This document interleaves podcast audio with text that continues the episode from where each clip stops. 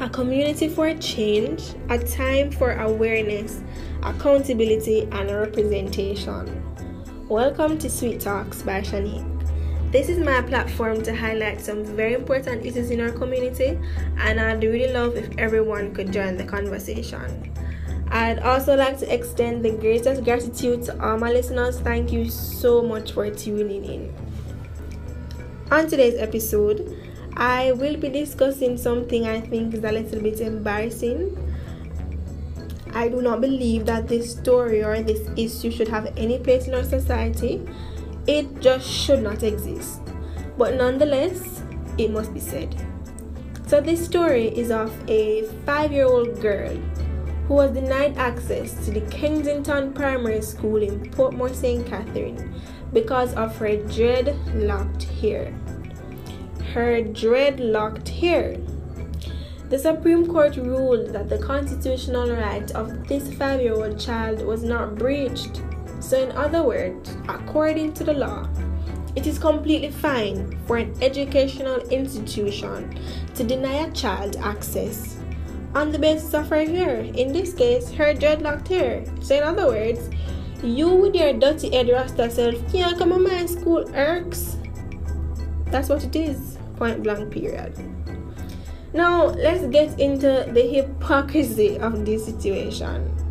So, in a predominantly black country that boasts, that boasts globally of our national treasures, one such icon, one such treasure being Bob Marley. In a country who so heavily utilizes the Rastafarian culture in all its forms as a selling point, a marketing tactic in tourism. For this country to be now telling a child that you will not be attending my institution because of your dreadlocked hair, this is unacceptable. In a black dominated country, where blacks are marginalizing other black groups based on their blackness, despite the black group already being a marginalized group globally. No, that is crazy. Who would have thunk it? Who would have thunk it? Now, if this situation could not get any more comical, listen to this. Now, this is being unraveled or this is being revealed in the wake of Emancipation Day. Now, lest we forget, the Emancipation Day, August 1st, today, is a day to commemorate the emancipation of enslaved people of African descent, or we can say it is observed as the abolition of involuntary servitude.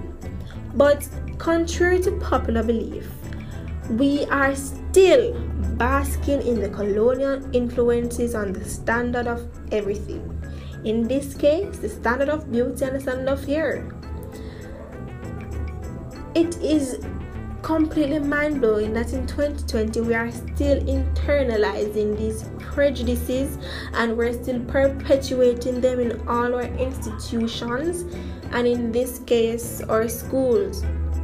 We are still upholding policing we're still policing blackness.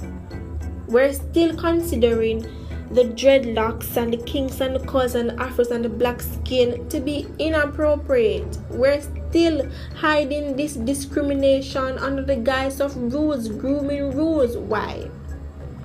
And all of this is happening while it is it seems that our colonizers are making the strides in their countries to push past these standards. So why are we still clinging onto them? The microaggressions are still very much alive. The systems upholding classism and colorism are still very much alive in 2020. They are proof that assimilation to whiteness is the black nation's end goal. Please, in 2020, we are still marginalizing, we are still oppressing, we're still alienating some groups above others.